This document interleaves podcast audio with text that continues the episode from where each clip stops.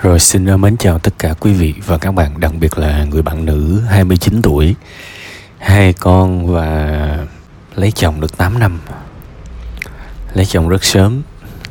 Um, tôi không phải là tôi có cái định kiến gì đâu các bạn nhưng mà thực ra tôi thấy cái cũng là từ những cái quan sát những cái, cái giống như mình thống kê trong đầu mình thì những cái trường hợp mà lấy nhau sớm mà tôi thấy gọi là viên mãn nó nó cực kỳ khó không phải là không không phải là cứ trẻ là không được lấy. Nhưng mà rõ ràng hai người không có một sự chuẩn bị gì hết. Và đôi khi ờ, một cái lứa tuổi mà quá trẻ tình yêu người ta quan niệm đơn giản lắm. Đại khái như là thấy nhỏ nó dễ thương thấy thằng này dễ thương rồi cáp vô lập gia đình. Và càng lúc thì càng xảy ra nhiều vấn đề đúng không? Giáo dục uh, tiền hôn nhân là một cái điều rất quan trọng mà rất tiếc là có những trường hợp mà gặp vấn đề rồi mới mới loay hoay đi tìm hiểu. Nhưng mà thực ra còn đỡ. Có có nhiều cặp mà kiểu như là gặp vấn đề nặng lắm rồi mà họ cũng không biết những cái chuyện này nên học ở đâu. Thực ra cái định hướng của bạn nó cũng có phần đúng. Ở ở cái cái cái môi trường nào cũng vậy, cái sự lệ thuộc là nó không nên. Dù rằng nếu mình gặp được một người đàn ông mà họ hiểu được những cái khó khăn của phụ nữ thì điều đó điều đó quá tốt. Họ tình nguyện chăm sóc cho phụ nữ tại vì đặc điểm cơ thể của phụ nữ. Uh, họ phải sinh con họ phải làm mẹ họ phải trải qua những cái nguy hiểm mà người đàn ông không bao giờ có. Đâm ra gặp uh, một người mà họ hiểu được chuyện đó thì rất là tốt. Nhưng mà cũng sẽ có nhiều trường hợp mà người ta muốn sự bình đẳng có nghĩa là kiểu như là 50 50 tôi cũng gặp nhiều gia đình hiện tại bây giờ gần như là vợ 50 chồng 50 không có gì chung cả ngoại trừ mang tiếng là vợ chồng. Mỗi tháng người này góp nhiêu người kia góp nhiêu kiểu giống như là hai giống như hai anh hùng vốn vô xây một công ty tên là công ty gia đình. Rồi bắt đầu mọi thứ nó phát sinh. Thì um, thực ra dựa dẫm hoàn toàn, nó cũng không hẳn là quá tốt. Nhưng mà giống như tôi vừa mới nói xong, độc lập hoàn toàn cũng không hẳn là quá tốt, vì nó không có cái hình dáng của gia đình. Tôi cho rằng cũng nên có một chút dựa dẫm. Kể cái đàn ông cũng nên có một chút dựa dẫm vào vào phụ nữ, để mỗi người được làm một cái vai trò yêu thương của mình trong gia đình thí dụ như ờ, vợ mà nấu ăn đi, thì chồng, nhiều khi chồng cũng biết nấu, nhưng vẫn để vợ mình nấu, để vợ mình có cơ hội làm một cái thế mạnh của cô ấy, để cô ấy thể hiện cái giá trị, cái vai trò gần như là cái number one của mình ở cái địa hạt đó. Thì mình sẽ trân trọng bằng cách là mình ăn, mình trân trọng mình khen ngon và mình dành rửa chén, ví dụ vậy. Và ngược lại thì ờ, vợ cũng nên dựa dẫm chồng ở một số mặt nào đó. Nếu đó là thế mạnh của đàn ông, vẫn có nên sự dựa dẫm qua lại, nhưng vẫn có sự độc lập. Có nghĩa là mình vừa dựa dẫm ở những chỗ phù hợp, nhưng mà mình vẫn phải độc lập ở những chỗ phù hợp.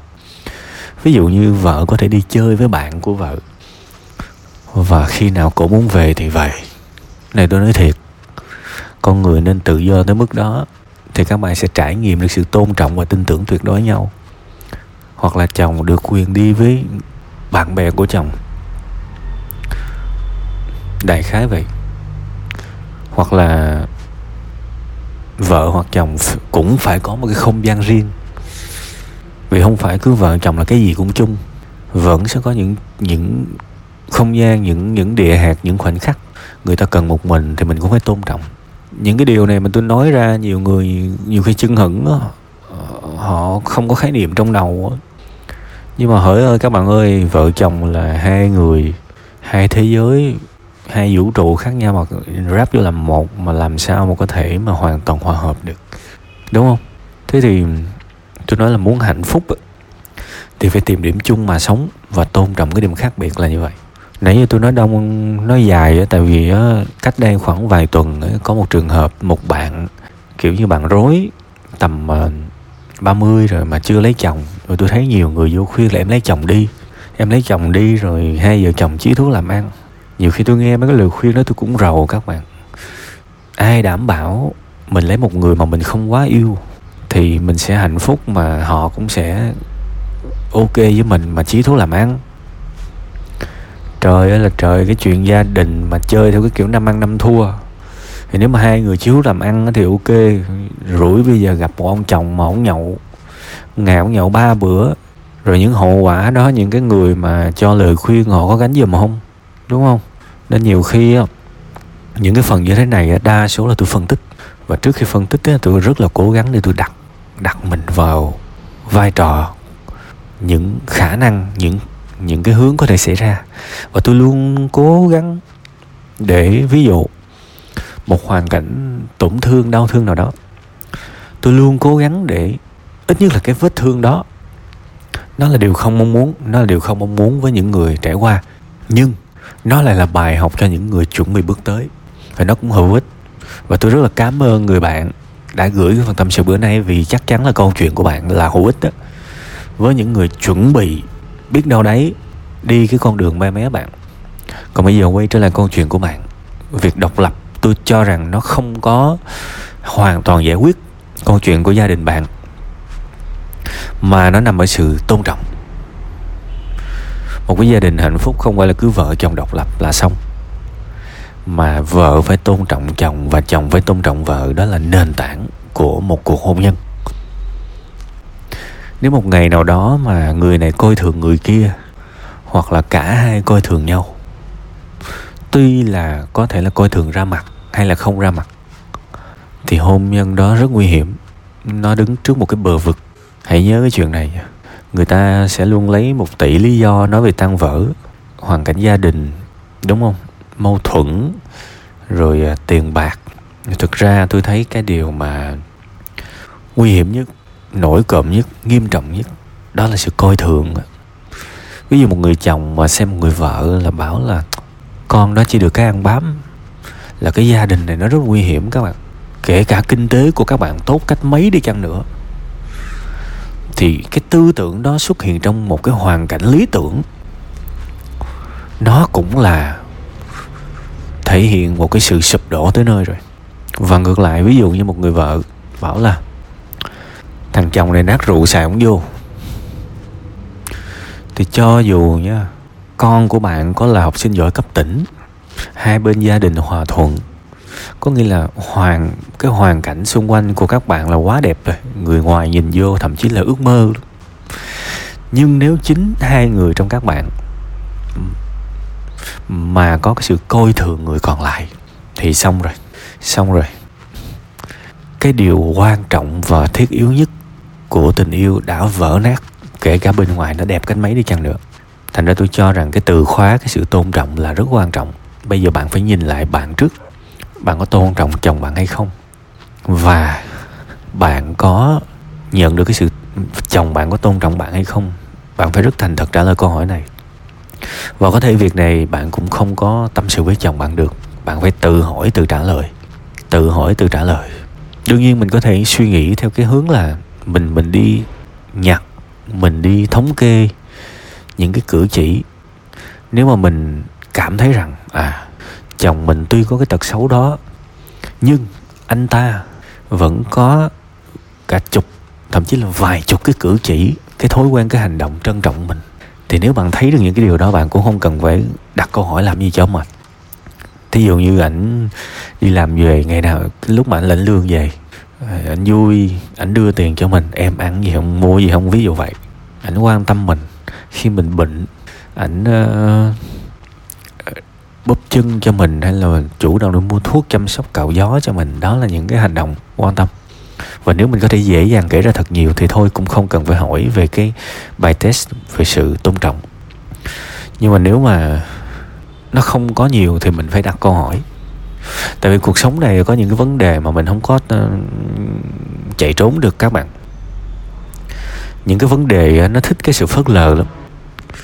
Những cái vấn đề nó rất là thích sự phớt lờ mình có vấn đề. Một trong hai người hoặc là cả hai người không tôn trọng nhau, không coi thường nhau thì phải nhìn sớm cái vấn đề này và giải quyết. Nếu mà hai người không tôn trọng nhau thì sớm muộn gì cũng banh. Nó sẽ luôn xuất hiện một cái hiềm khích, luôn xuất hiện một cái trục trặc, luôn xuất hiện những cái cơn cuộc chiến tranh trong nội bộ gia đình. Và đến một điểm nào đó là người ta sẽ bỏ chạy, người ta banh hết. Mình phải nhìn thấy những điều đó từ sớm để có cách giải quyết sớm ví dụ về phần mình đi, nếu mà mình chợt phát hiện ra mình coi thường chồng mình, thì chính mình phải giải quyết cái chuyện này trước. Ha, chính mình phải giải quyết cái chuyện này trước vì rất nhiều tình yêu đã biến từ tình yêu thành thù hận đó. Có nhiều người ngày xưa yêu nhau giả man luôn, sau khi mà gặp chuyện này chuyện nọ với nhau bắt đầu căm thù nhau, coi nhau như là cọng rác vậy. Các bạn biết là điều gì mà đến từ yêu nhau say đắm, thành ghét nhau kinh khủng không? Đó là sự tích lũy của sự coi thường mỗi ngày. Nó nặng lắm nên mình luôn phải giải quyết từ gốc rễ là như vậy. Bạn mà có coi thường, thì đầu tiên bạn phải nhắc bản thân mình, bạn phải nghĩ về những hệ lụy của sự coi thường. Và bạn cũng phải tập cái sự công bằng, nhìn những điều mà người khác làm được cho mình để mình ghim lại cái sự coi thường đó. Nếu có nha, còn không có là thôi. Ví dụ như mình ăn bữa cơm này, mình hiểu rằng cái miếng cơm này, cái hạt gạo này cái tô canh này không không không hẳn là tô canh, là hạt gạo, là miếng thịt, mà chính là mồ hôi công sức của chồng mình. Rất có thể anh ta đi ra ngoài xã hội, anh ta bị người ta mắng, bị người ta chửi, nhưng anh ta giấu hết để không muốn vợ con mình phiền lòng, thì mình mình biết ơn, mình biết ơn cái điều đó.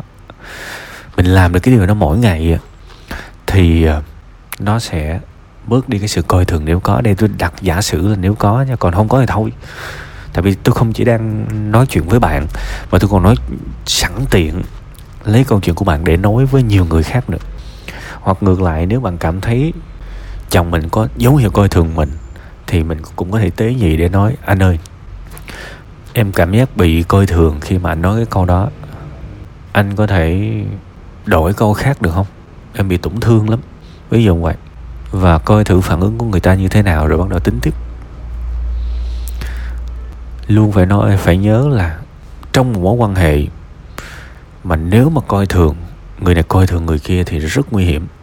Đương nhiên sự coi thường ở đây là bản chất của sự coi thường nhé chứ không phải là ví dụ hai người gọi như là mày tao.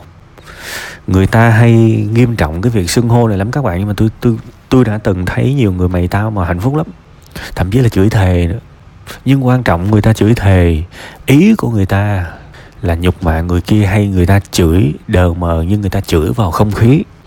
Người ta chửi đờ mờ vào không khí, người ta không có ý đó. Thì có nghĩa là tính của người ta bổ bả. Nhưng người ta không dùng cái từ chửi thề đó là một cái vũ khí để cứa vào tim người khác. Có những người nói chuyện rất thô tục. Nhưng cái lời thì thô nhưng mà ý không độc nên phải nhớ rõ, đương nhiên cũng sẽ có rất nhiều người, lời thô mà ý cũng thô luôn thì cái đó là mình phải có cái năng lực nhìn ra. Ha, nói rõ luôn để các bạn đừng có hiểu lầm. Chứ nhiều khi một người nào đó kêu các bạn bằng mày chẳng hạn, các bạn cảm thấy bị xúc phạm ghê gớm. Trong khi nếu bạn gọi lại người ta là mày, thì người ta không cảm thấy bị tổn thương. Có nghĩa là đó là cái cái cái việc gọi mày là cái thói quen của ông kia thôi. Chứ ông ta không gọi mày như cái sự hạ thấp cái phẩm giá. Mặc dù ông ta nên gọi, anh ta nên gọi bạn bằng đúng cái kiểu xưng hô mà bạn muốn, nhưng mà nhiều khi tôi nói thì các bạn, một con người lớn lên trải qua tuổi thơ, trải qua đủ thứ hết, đôi khi người ta hành động dựa theo những gì người ta được tiếp xúc từ nhỏ tới lớn thôi. Nhiều khi nó lại là sự vô tình mà mình khó khăn quá thì nó cũng gây ra những căng thẳng không đáng có, ha. Đâm ra nãy giờ tôi phân tích đông tây này nọ, Thậm chí phân tích hình thức Để mình không hiểu lầm về sự coi thường, Thì tôi muốn nhấn mạnh vô cái từ khóa là sự coi thường. Đó là cái mà gia đình nào cũng phải scan lại Và xem là có hay không. Còn đương nhiên, Bên cạnh cái sự coi thường thì cũng là cái việc mình cũng cần phải có một chút độc lập để mình đóng góp vào gia đình. Thì ok, tôi nghĩ điều đó là hoàn toàn hợp lý. Thì bây giờ không có trình độ thì đi làm công nhân. Không có trình độ thì đi đi giao hàng cũng được, nếu thực sự mình muốn. Tại vì nếu không có trình độ thì bắt buộc phải làm cực, đúng không? Đó là quy luật cuộc đời rồi. Thì nếu mà nhắm mà làm được, phụ được phần nào, thì mình có thể phụ nhưng tôi nghĩ điều đó cũng tốt thôi. Còn nếu mà muốn làm nhiều tiền, muốn làm nhiều tiền thì phải có trình độ. Phải học nghề, đúng không? Phải học nghề, phải có một cái nghề nào đó cứng thì mới làm được. Chuyện này là hiển nhiên rồi. Thì cái chuyện học nghề thì thôi từ từ, ha. Trên nó là trước mắt thôi. Bây giờ nói bạn một ngàn thứ thì bây giờ bạn bị rối. Mà cũng không không phân tích xa được. Tại bây giờ cái chuyện gần bạn làm chưa được mà sao mà nói chuyện xa được? Mình chưa nói chuyện thành công ở đây. Tôi chỉ có thể nói rõ ràng cụ thể hai cái chuyện. Một là sự coi thường. Có xuất hiện trong gia đình bạn hay không? Và hai là nếu bạn muốn phụ giúp thì thôi đi làm. Nếu không có, có nếu mà có trình độ thì xin vô cái chỗ uh, chấp nhận cái trình độ của mình. Còn nếu mà không có trình độ kiểu lấy chồng quá sớm hoàn cảnh như thế thì đi làm công nhân.